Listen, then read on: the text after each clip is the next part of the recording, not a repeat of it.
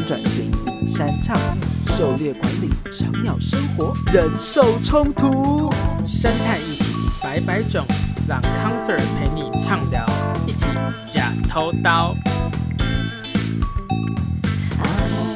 深色的议题企图以华丽的迷因来掩饰。欢迎来到康 Sir 制药，我是吕博猫，我是 Flat 鸟。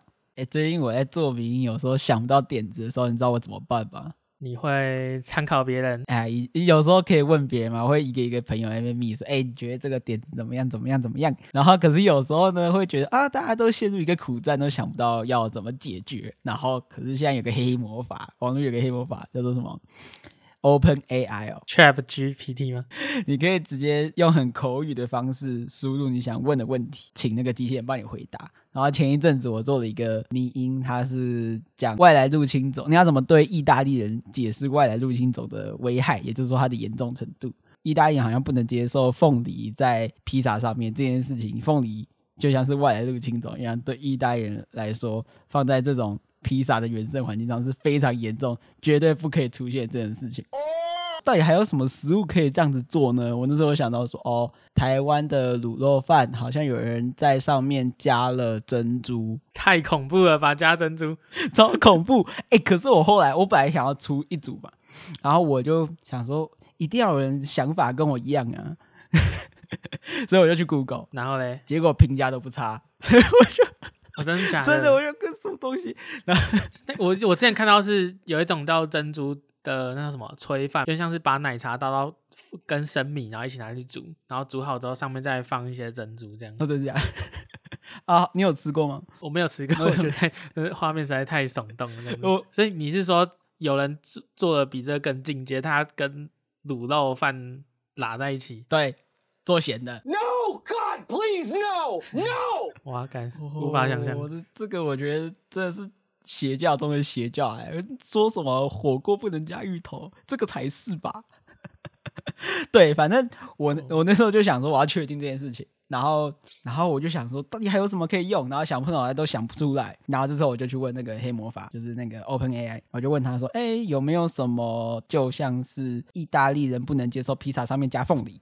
然后刚开始他举了一些我觉得蛮实际的例子，虽然我没有去查证。他说，呃，法国人不能接受在蛋糕上面加草莓酱，然后举了这种例子，我觉得哦，好酷哦，他居然可以这样这样子说出来。我不确定这是真的还是假的。然后可是后来我就问他说，啊，你可以帮我举一些啊台湾比较在地的例子。结果他是说什么？他说台湾人不能接受，呃，什么？蛋饼加番茄酱，我忘记他讲哪些，反正他都是说还有蛋饼可以加番茄酱，对啊，可以。然后还有说什么呃油饭不能加番茄酱，然后反正就全部都是什么什么不能加番茄酱。然后就来说，哎，这个是不是也不能用？你知道这样我们可以得到什么结论吗？对，Chat GPT 的那些工程师讨厌番茄酱，他们一定有一天在那个搞这些城市的时候，有人在吃什么薯条，然后在挤那个番茄酱的时候，整条。翻一张挤到那个键盘里面，嗯、让它整个整个系统坏掉，让它的 code 毁天灭地。对，所以他们就把他们的仇恨透过番茄酱，然后灌注在这个软体里面。对，我我虽然后来没有用他的这个灵感了，可是我觉得整个过程体验下来蛮有趣的，因为他至少知道我在讲什么，虽然他最后都是。给番茄酱一个非常巨大的仇恨值。好，我发现无法透过这个番茄酱的开头引导到我们今天的主题。对，那我们就要聊什么？我们我我我们今天我们今天是假头刀主题。我其实想聊我前阵子去工作，因为工作的关系，我来到了台江国家公园。那实在是抱歉的，无法透过番茄酱来做连接。南部有什么要加番茄酱吗？台南有棺材板啊。你棺材板好像不会加番茄酱吗？好像不会啊，不会不会不会。好吧，我因为它里面棺棺材板它里面就已经是很浓郁的酱汁，可能有点像是有点像浓浓汤类的啊，对对对，巧达浓汤感觉。它它好像也不用特别再加酱啊，对对啊，总之番茄酱没有错，我喜欢。那你刚才讲到棺材板的时候，我第一次吃棺材板是在安平安平老街附近。不过呢，讲到安平的文其实就是扣回到。好想笑，扣回到我们今天的主题了，太棒了，nice，nice。呃，安平安平在台南嘛，那我们讲国家公园也在台南。我们今天要介绍就是一个美丽的地方——台江国家公园。嗯，台江国家公园它是位于整个台南市的西南部海岸。其实我刚才讲的安平会有一点不太准确，因为它整个国家公园的范畴比较算是从那个七股一路到安南。哦，所以你今天到安平那一带的时候，它其实就已经出去了。不过在历史脉络上，像是我们知道安平，或者说整个热兰遮城的这个古堡的这个园区呢，像都以都是以前像荷荷兰啊，或是郑成功时代，其实都有一些相关联的事情。而这整个包含历史，然后人文产业，还有我们今天会讲到一些自然生态，其实都跟整个台江国家公园息息相关。对啊，哎，那所以你去过台江国家公园吗？就是这个范围。其实我一直不确定我没有真的去那边玩过，因为大部分都是很小的时候，那时候我也不确定台江链还有没有有没有建立起来。但台南玩蛮多次的，我知道我有去那边的黑面琵鹭保护区，然后看看黑面琵鹭。哦，那你搞不好应该就是去了，就是现现在现在叫做台江国家公园的范围，只不过只不过当时还没有这个名称，因为台江国家公园它其实是一个很年轻的国家公园，它是。民国九十八年，对，就是二零一九年啊，所以它其实是几年前才成立的，对，好新，它是台湾第八座国家公园哦，所以它后面还有南方四岛，在它之后，那它主要分成陆地还有海域，那陆地就像我刚才讲的，它从七股，所以你刚才提到的黑面琵鹭的保护区，其实就是在位于七股，对，一路到安南，安南里面最有名的应该就是四草地区嘛，就是鹿耳门到四草那一带。那中间有不少的景点啊，像大家可能去听过什么七股盐山，其实已经很靠近国家公园的边界了，这样子。嗯，所以或许大家多多少少有去过。不过以我个人为例子，我真的去国家公园的园区，而且有意识到说，哦，里面有很多各式各样景点都是这个国家公园的范畴的时候，其实是最近才开始。哦，尤其很少去那一带，这样台南沿海，以前比较常因为就是事情去市区那一边。那沿海就真的比较少一点。哎、欸，你现在讲到，我想到我小时候过年的时候，常常会去七股盐山爬那个盐山。它那个盐山是真的是一粒一粒盐，感觉应该应该就是一粒一粒盐堆起来一座像雪白的小雪山那样子。然后小时候都会去那边拍照，还可以用盐巴堆盐巴雪人，盐巴也、欸、算盐巴雪人嘛，算盐巴人。然后对，像雪人的。现在可以爬吗？我我好像印象好像不能爬。我我不确定了呀。可是小时候我们超常去，然后还有拍照。蛮好玩的，可是下雨的时候就会觉得有点恶。你说全部都是盐水这样子？对对，我我也不确定，我只知道我我有把那个盐偷偷带回家，有带一颗很大颗，然后放在桌子上，然后那时候很傻，就直接放一个铁罐上面，然后那个铁罐后来就很快就生锈。可是只要天一热，那个盐巴就会融化，然后天变冷它会凝结。我就很喜欢看它那个融化要凝结的样子，然后就好像承载着我在台南七股盐山玩的回忆。我觉得你的回忆有点硬要，没有，小时候就这样。我因为我很喜欢去南部玩，就是因为我老家在嘉义，又靠近台南那边，然后所以每一次回北部都会思乡，然后所以我才那时候真小小的时候，小小年纪我就想说，我把这个带着，我就可以一直想到去那边玩的感觉。我那一带也是我小时候常去，因为我我阿公。有一阵子就会带我去布袋渔港那附近吃吃吃东西这样子，嗯、然后布袋那边有一个小的盐山，哦、比那个七股小很多，嗯、但是也是个景点啊。它大概在哪里啊？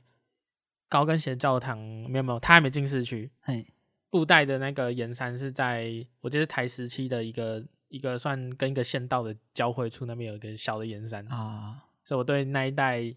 到七股的盐山都都有路过啊，对，只是没有特别下去玩。我现在想，为什么我会觉得我很喜欢盐山，是因为台湾大部分来说都看不到雪嘛，然后之后就觉得哦，盐山我就可以有一种虚荣感，哦，好像在北国一样。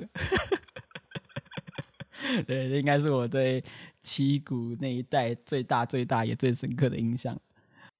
大概在三四百年前，其实我们描述台江国家公园里面这个台江呢，它其实是指说。台南那一带，它有很多的海外沙洲，因为那有几个重要的溪流，像盐水溪啊、曾文溪，他们冲刷出了出来的泥沙，在海外形成一整片的沙洲，把一整片的海域包围起来。那这种情况下，我们把它称作像是潟湖嘛。那台江呢，它就是一个超巨大的潟湖，所以台江这个字呢，它其实就是当地的古地名。对，大约在很多就是很很久以前，其实就有很多的平埔族在台江的那个海域或者周边有进行一些活动。一路到了十六、十七世纪，就是所谓的大航海时代。荷兰人啊，我们都知道说荷兰人曾经统治过台湾的南部嘛。他们的叫什么东印度联合东印度公司，他们就是在台湾形成一个重要的国际据点。台江这个据点就是重重要的出入口。所以，我们一路到后面的历史，我们我们不是知道说，像郑成功他建立汉人政权吗？他从鹿耳门水道一路进入台江内海，然后打。荷兰人，那其实就是发生在这一块场域啊。这其实台江算是整个台湾非常早就已经开发的地方。对，所以这这一块是很早很早就有人，然后有历史文化不断累积一个很重要很重要的地方。对啊，可是像我们在一些历史课本，其实大家有没有去想过一张图片？就是我现在描述一下，整个图片你会看到一个很大的海域。就是一个水域啊，就是一个海江内海的所在。左下角可能就是什么鹿耳门水道啊，你会看到那个整个那个海口有一个城堡，那就是当时的热兰遮城，守在海边嘛。然后往内有个经济重心，就叫做普罗民遮城，对，就是现今的赤坎楼。它是在当时台江内海的海岸旁边。嗯，你就想说，哎、欸，现在赤坎楼它在中西区啊，它是也蛮市区的嘛。离海边有好一段距离，可是当时普罗民遮城那附近就已经很接近台江内海的边缘，所以从大概中西区一路到安南整个海口，那整片都是曾经的大西湖。哦，是后来随着被填平的吧？没错，就是随着那个曾文溪的，就是大大量的泥沙以及它多次的改道，所以那边的渐渐被填平，就是所谓的台江内海就不复存在。可是。当地的历史其实还保留着，甚至刚才讲到那些西湖，其实还是有稍微留着一些痕迹啊。好像以前考试常常会遇到这个这个题目，他会说哦，哪里哪里以前可以瞭望得到海边，然后拿一拿一张古地图出来考你。我记得以前好像写过这种题。哦、对啊，那现在呢？然后还考你什么沧海桑田是在描述什么东西啊？对对对对。好可怕！真的、啊，像我们刚才不是说那个以前台江内海很大嘛，然后现在只剩下一小块的遗迹。那其实这遗迹就是在指七股西湖。对，哦对，七股西湖就是大概将军溪以北，那有一个很小的呃沙洲在外面，叫做王仔寮。我那次工作的时候就有上那个沙洲，搭船过去。哦，他、啊、搭多久啊？我们就是在七股西湖，大概我想一下，大概也没有很久吧，因为因为主要是因为那种民用的船，它其实都开得很慢啊。它不像一般的车子，就是什么时速四五十公里很很正常。可是开开船那速度是感觉你在外面跑步，搞不好会瞬间会比较快那种感觉。可是那也比较舒服，所以好像开了大概半个小时。不会不会像我们考虑到什么浪这样。去那个赏金的时候超晃 晃到大家都在上面吐的。你坐船到那边逛进去的时候，应该有看到很多渔民会在那边利用那些。就是湖面的，然后做很多蚵田啊，还有装很多网子在那边吧。我们那里养了超多，就是你会看到很多的那种那种什么竹竿，哎、欸，不不是竹竿，就是养鹅啊的那种杆子。嘿，还有很多的很像定制网的那种鹅啊田，那边超酷，那边有超多鸕鶿哦，冬天比较常看得到的飞过来的鸟，这样对，很大只黑色的黄色的嘴巴，对，然后就看到他们在每一个。我不是说那边很多的杆子吗？那边养鹅啊，对，然后每个杆子上都停一只。对，觉得还有一点蛮有趣的，就是为什么台江国家公园它要去包含澎湖东极岛这么远这么远的地方？就是看这个地图来说，它直接是插出去超远的地方。哎，要就是让大家了解一个历史的脉络。早期先民就是中国福建啊、广东那一带，就是那些漳州人、泉州人跟客家人，他们要怎么来台湾呢？要渡过这个台湾海峡，就是黑水沟嘛。他们路线呢，就是从厦门啊，一直到澎湖，然后再到鹿耳门。那这样，因为实在是真的非常不容易啊，在当时的航海技术不是很好，而且大部分其实都偷渡的嘛。那保持这个很重要航道啊，当年六十三流一回头，这个黑水沟恶名昭彰。可是除了当时的那个中国沿海那些先民要来移居到台湾，其实。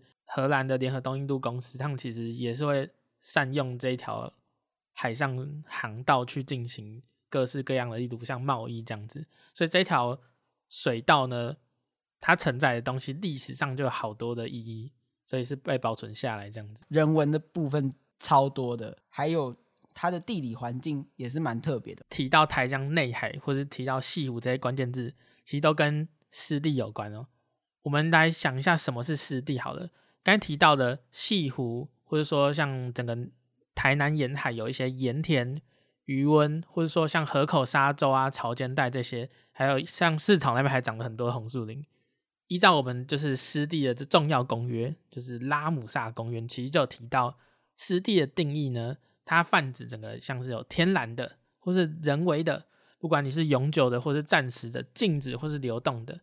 淡水或是咸水，或是像海口那种半咸水混杂的这种沼泽、泥地、泥滩地、水域这种潜水的这种地方，你只要整个低潮水位水深不会超过六公尺，它其实就是泛指这种类型叫做湿地。拉姆萨公园，我每天都会想着拉萨姆公园，就想说沿海湿地看起来咖啡咖啡的，像奶茶。啊，你不觉得这更像是什么河川污染的？我每天都一直记得说，哦，拉萨姆公园。其实早年会有一些养殖渔业，那些养殖渔业像养一些虱目鱼，当时的养法是用一种叫做浅平式的养殖方式。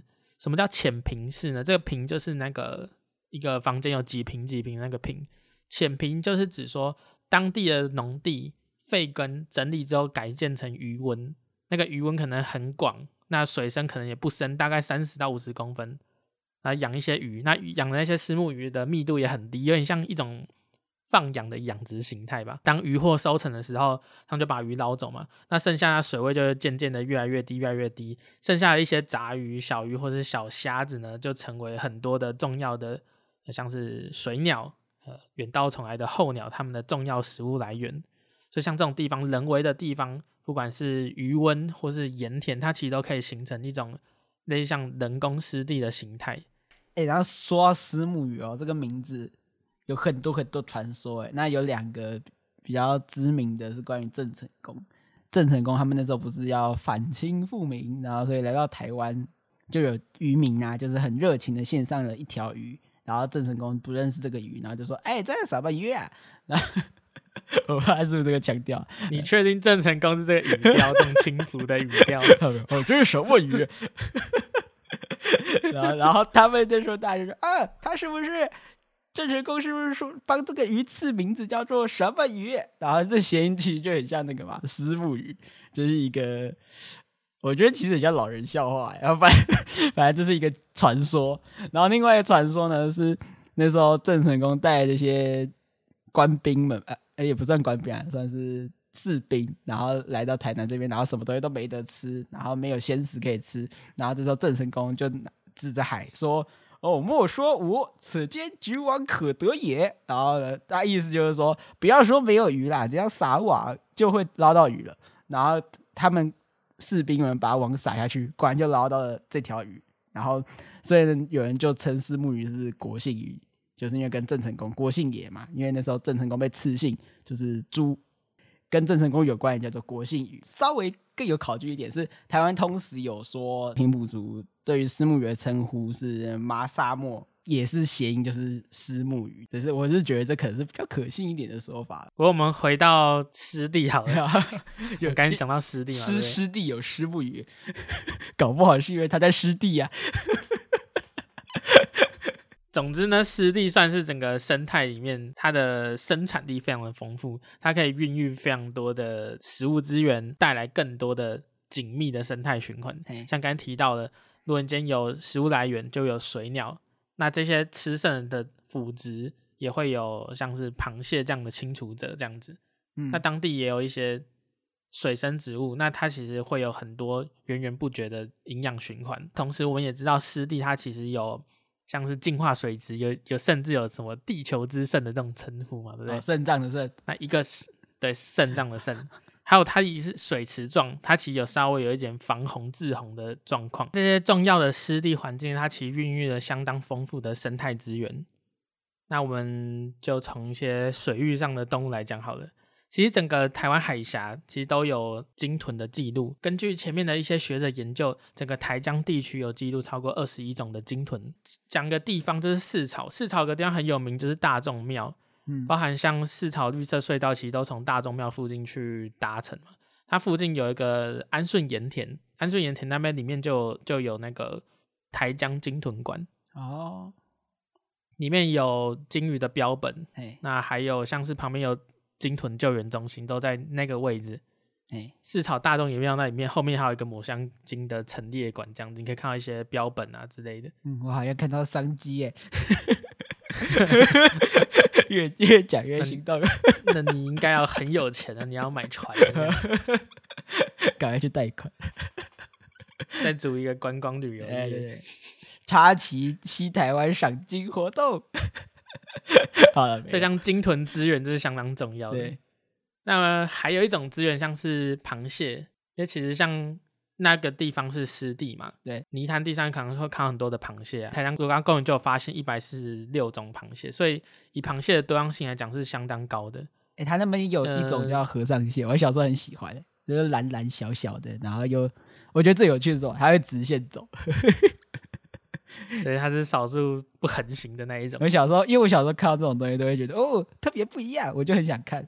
啊，不过我第一次是在那个布袋布袋那边附近的沙洲上看到，然后就很可爱，就是超可爱，就是蓝蓝小小，然后就会往前走。那你就看那些和尚蟹当中，会有一些招潮蟹在那边分布。招潮蟹最酷的就是它它的螯，螃蟹有螯吗？对，它们是一大一小。所以像是什么青白招潮蟹，一个白色超大的手臂在挥，什么台湾招潮蟹啊，或、哦、像不止招潮蟹，什么冰蟹那些都很多。嘿在这种环境之下，它其实以市潮地区，它也有一些像是出海口的红树林，嗯，那种环境其实有很多的腐殖提供，像螃蟹类可以去使用这样子。啊，螃蟹有时候在吃东西很可爱，它嘴巴一直冒泡泡，这样啵啵啵啵啵，很疗愈，美的冒泡这样，美的冒泡。超可爱的。那除了这些之外呢？台江国家公园这边黑面琵鹭是一个非常非常知名的明星物种，就在这边。我我对黑面琵鹭蛮有感觉的，一是因为我从小来到台南这边，有一次就很兴奋，那时候好像就是那个黑面琵鹭保育园区刚开始有那个观景台，可以看到拿着望远镜看远远的黑面琵鹭的时候，我爸爸就跟带着我阿公还有我。是三个人一起过去看一个祖孙亲子同乐的好地方。他那时候还买了一个很可爱的吊饰，穿着绿衣服的，我不知道那是第几代的黑面皮肤的吉祥物娃娃。然后还有买他们的衣服，那很小，我就应该小学的时候就去。然后那时候看到就觉得哦，好兴奋哦。然后后来长大，现在开始上课，都才发现，哎，其实台湾蛮多地方都可以看到他们的。那台湾到底是什么时候可以看到黑面琵鹭？其实大概就是每年的九月、十月，他们会飞来台湾，然后一直到大概隔年的三月才飞走北返。那北返是去哪里呢？大概主要就是韩国那一带，或者说中国。那琵鹭呢？哦，对，还有这除了除了赏鸟跟小时候之外，因为我现在也在做黑面琵鹭相关的研究啦。那琵鹭真是蛮有趣的一个生物，按它台语。你知道是什么吗？之前我们还有提过，欧明喇叭，那个那个意思是他们的行为，就是黑面琵鹭在吃东西的时候，嘴巴，他们嘴巴像汤匙一样嘛，他们会在水里面拿着汤匙搅搅动那个水面，然后那喇叭意思就是他这个行为。杯是指扁平状或是棒状的那种形状，会叫做杯。我很喜欢这名字，比起黑面琵鹭来说，我觉得更有趣。就很有动感啊！你就这个名字就包含他们整个觅食的状态。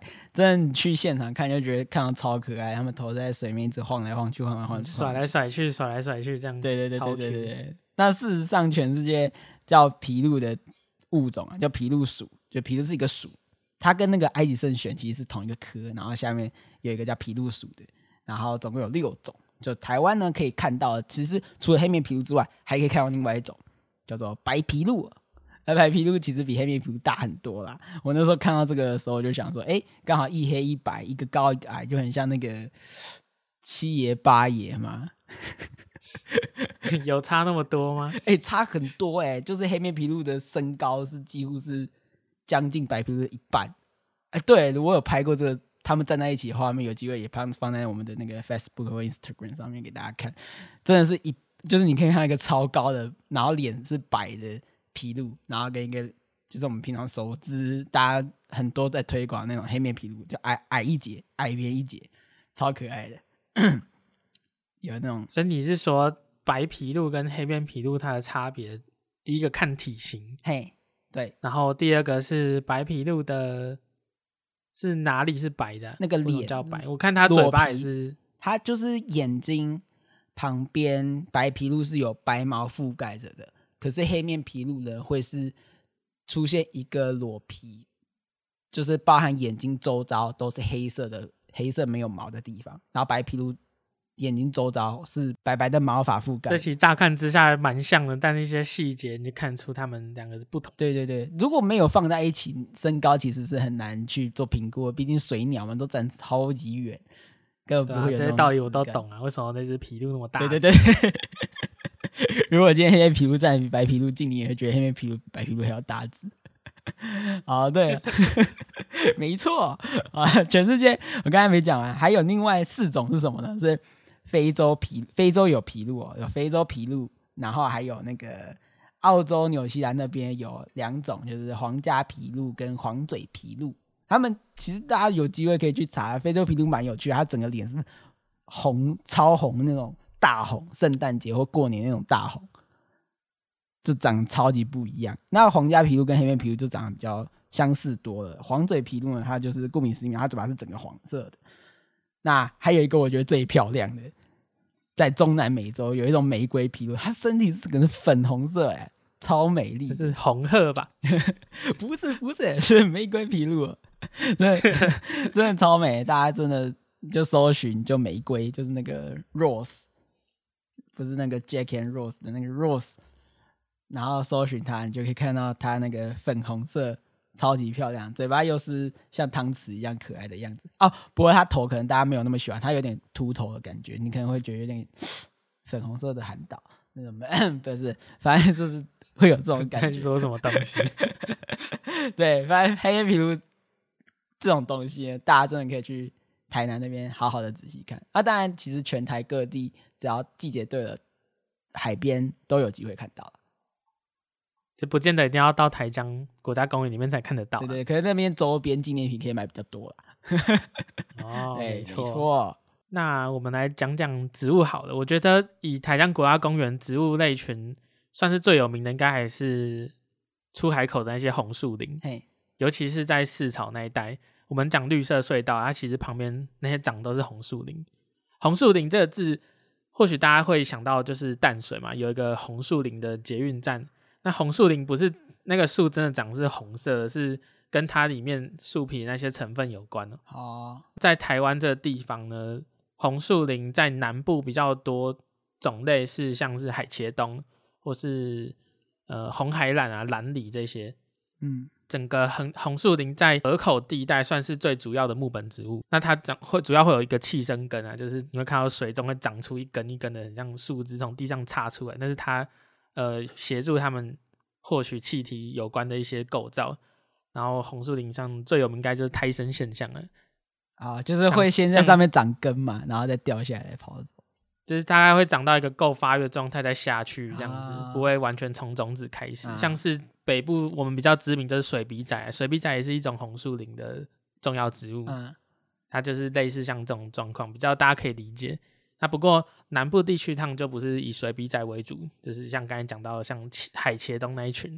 那讲完整个呃生态上面，不管是动物、植物，我们来介绍一些周遭景点好了。因为我们既然要邀请大家，像我们趁家还是呃寒假，或是接下来要过年的，大家想出去走走的时候，其实可以来看一下有什么景点。我觉得很推，是因为南部的冬天真的没有像北部。整天在下雨，蓝蓝吧，我快受不了。白天的时候，南部其实有时候你还觉得有点热，小温暖呢、啊。算是你带个薄外套应该都还行，就是早晚温差大而已。欸、但是南部女婆妈讲这句话好像没什么说服力。怎么说？女婆妈感觉非常的怕热。我讲这句话没有说服力啊！我今天也穿短袖啊。我今天穿短袖出门，我 我就怕的，但台北可能不行。我真的受不了台北，我好想赶快去热一点的地方，我好想去南部。我们应该要交换一下地理位置。呃，台北下雨我也不喜欢。啊、好吧到那个什么红树林，我们刚才说市草，那我们先从市草开始好了。市草湿地，它其实其实就是我刚才讲台湾唯二的国际级湿地的其中一个，它是在整个呃算是鹿耳门溪、盐水溪那好几个。还有嘉南大圳，好几个水文的汇合处，的四草湿地。嗯，最有名的地方应该就是旁边的那个叫什么大众爷庙。嗯，大众爷庙其实常常会办各种各样的活动啊。那它对面有一些古迹，像是有一个地方叫做四草炮台，就在大众爷庙的正对面。我觉得它超酷，是那个四草炮台，它已经有点像是你一定看不到整个炮台本身了，它剩下一些像是。围墙炮台的城墙有很多大大型的炮孔，然后很酷的是旁边有一间国小叫镇海国小，它的就是围墙就是用那个炮台的剩下这个墙壁当做围墙，所以所以有很多洞在那个墙上，是不是？那你可以直接从它撞撞到学校。哎、欸，向着小学全速的前进。我不想唱下一句。整个市草大众爷庙，或是那个炮台周遭，你其实可以看到一条溪沟，它其实是过去整个市草地区运盐啊，或是运其他物品的重要水道。嗯，这水道其实在整个台江过去台江地区分布很长了，但是现在只剩下一小段了，那大概就是大众爷庙市潮那一段这样子。我们现在说市潮走那个绿色隧道，其实也是过去运送盐的重要水道之一。从整个水道，然后你会看到两片全部都是像五角里啊、海茄东这样的红树，然后把你这样围起来，然后穿过整个绿色隧道，然后重点是你在航行。所以我我看他们说法是说有什么台版的亚马逊，啊、对对对对 真的蛮漂亮的、啊。如果这天气好，那真的还蛮赞的。我真的想去搭一次，因为我每我去的时候，那人超多排队这样。那前面其实有提到，在大众爷庙附近有一个点叫做安顺盐场。整个安顺盐田，它其实是日治时代当年一个比较，以当时来讲比较新型的一种晒盐场。那不过在最近已经完全停止晒盐的活动了，如今就是已经转变成一个教学观光的重地。那那样子已经退休的盐田呢，也变成许多的鸟类来在冬天造访的一个重要地方。所以，像安顺盐场的南边，其实就有划设一些生态保护区这样子啊。觉得最酷的是，在安顺盐场那个区域当中，有鲸豚救援中心。前面有讲到，就是鲸豚的博物馆也在那边。嘿，那博物馆对面还有一个台江鸟类生态馆。对，我那时候工作的时候进去那边，发现里面有蛮多的鸟类标本这样子，嘿嘿嘿跟呃跟当地的解说员聊了一下这样子。嗯所以其实要解说导览员进驻在当地，所以我是觉得蛮丰富的。那边工商一下，那边很多标本都是特有生物研究保育中心，就是开设一个鸟类的姚正德主任开设的鸟类标本班，有兴趣的都可以去报名啊。好，那我们把整个地点往北移好了，就是另外一个国际级湿地，就是曾文溪口。对，刚刚你说赏鸟。黑面琵鹭的保护区都在那边，所以那时候你去那边看黑面琵鹭是大概在什么地方？有没有一些有趣的故事可以跟大家分享一下？大家去就看黑面皮鹭，我觉得更会去注意到他们一些比较有趣的特征吧。就黑面皮鹭，它脸也不是整个黑，它有时候尤其是在快到繁殖季过后或那一阵子，它们脸会变比较，嘴巴会变有点黄。你可以看它有没有黄来知道它。就是黄的程度可以知道它老不老，然后就可以看啊，哪只比较老，哪只比较年轻，然后他们的行为啊都蛮可爱的，它它都是很可爱的鸟的。另外还有一个蛮我觉得还蛮不错的点，就是台江国家公园的管理处，它虽然名字叫管理处，不过它同时兼任的生态教育馆，里面有一个算不算大的博物馆啊，但有很多丰富的包含历史的生态资讯的地方都有在里面收录。也有一个很大的纪录片的播放厅，同时整个馆外其实有好几个大大小小的水塘，你也可以在那看到就近看到很多的水鸟这样子。我是觉得台江国家公园管理处也是一个值得前去看看的地方啦。那过个桥就到安平关系平台那边，所以我觉得蛮近的。那接着呢，我们把景点往北看一下好了。像刚才讲到七股盐山附近，就是黑面琵鹭的赏鸟重地。哎，曾文溪口那那一带的那个黑面琵鹭生态展示馆，还有后面的赏鸟亭。不过我上次去的经验的话，赏鸟亭那边是有驻点人员有放望远镜，然后驻点人员也会跟你介绍一些现在看到的哪些鸟类大概在什么位置。那我自己个人经验是，黑面琵鹭真的都很远，你看得到比较清楚的，应该都是其他的像燕鸥啊，或是其他的玉衡类会比较近这样子。对啊，哎，不过这边我真的可以推一下，就应该说看黑面琵鹭这件事情。这边并不是只是单纯的冬天景点，我觉得如果大家想看黑面琵鹭，不论在九月、十月那时候黑面琵鹭来的时候要来看，到了三三月到五月那一阵子他们准备要走的时候，也一定要来看，因为这个时候黑面琵鹭的样子是长不一样的。在冬天的时候，他们还没有准备开始换繁殖羽，你可以看到那种很你印象大比较大众印象中那种黑面琵鹭，就是白白的身体，然后黑色的脸蛋。那种很经典、很漂亮的样子。那不过到了呃三到五月那一阵子，他们会逐渐的换成比较像是繁殖羽，就是要求偶的那种样子，非常好看。他们颈部啊、头部啊会开始就是变比较黄一点，那眼睛下方也会变黄。那重点是什么？重点是它的头啊会像一个金毛狮王一样炸开，有一个爆炸头出现。整个长得不一样，非常有趣。如果大家对黑面琵鹭有兴趣的话，两个季节都可以看，你可以看到不一样的收获在这个地方。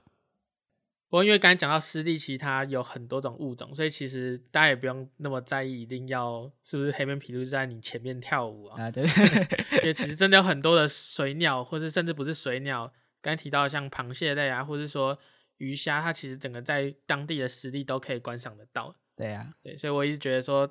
呃，比方说观赏动物，或是到一个生态环境走访，其实看得到的东西真的很多。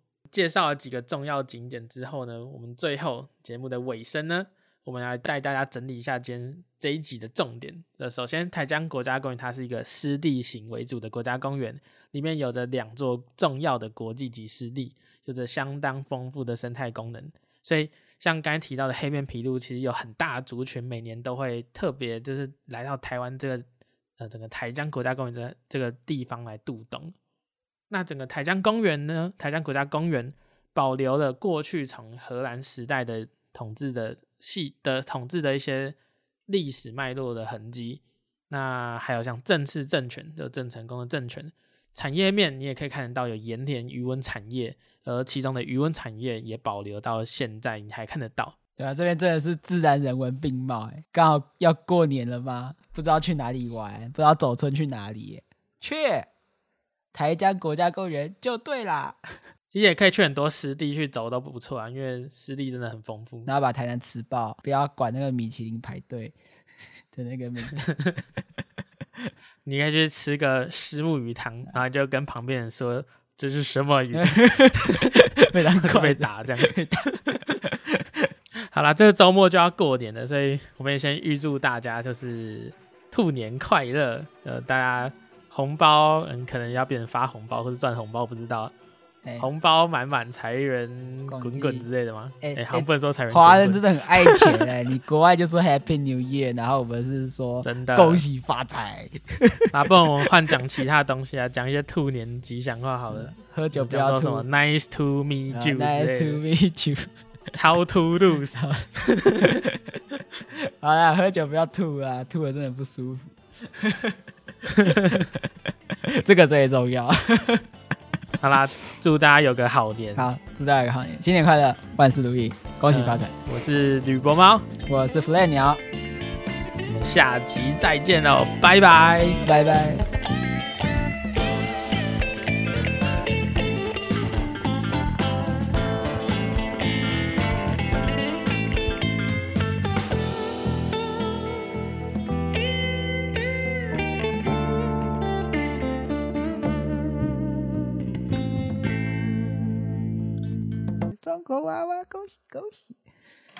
我不要听到这种歌，你知道吗？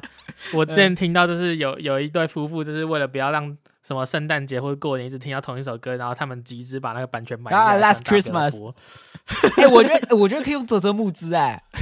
我后来想说要怎么实行这件事情，就是用啧啧募得到那么把它募募起，你要下架中国，我要下架中国娃娃，我们等下就开募资。好，所以欢迎大家去啧啧，好，并没有 赞助我们的下架没有。啊，新年快乐，拜拜！新年快乐，拜拜。拜拜。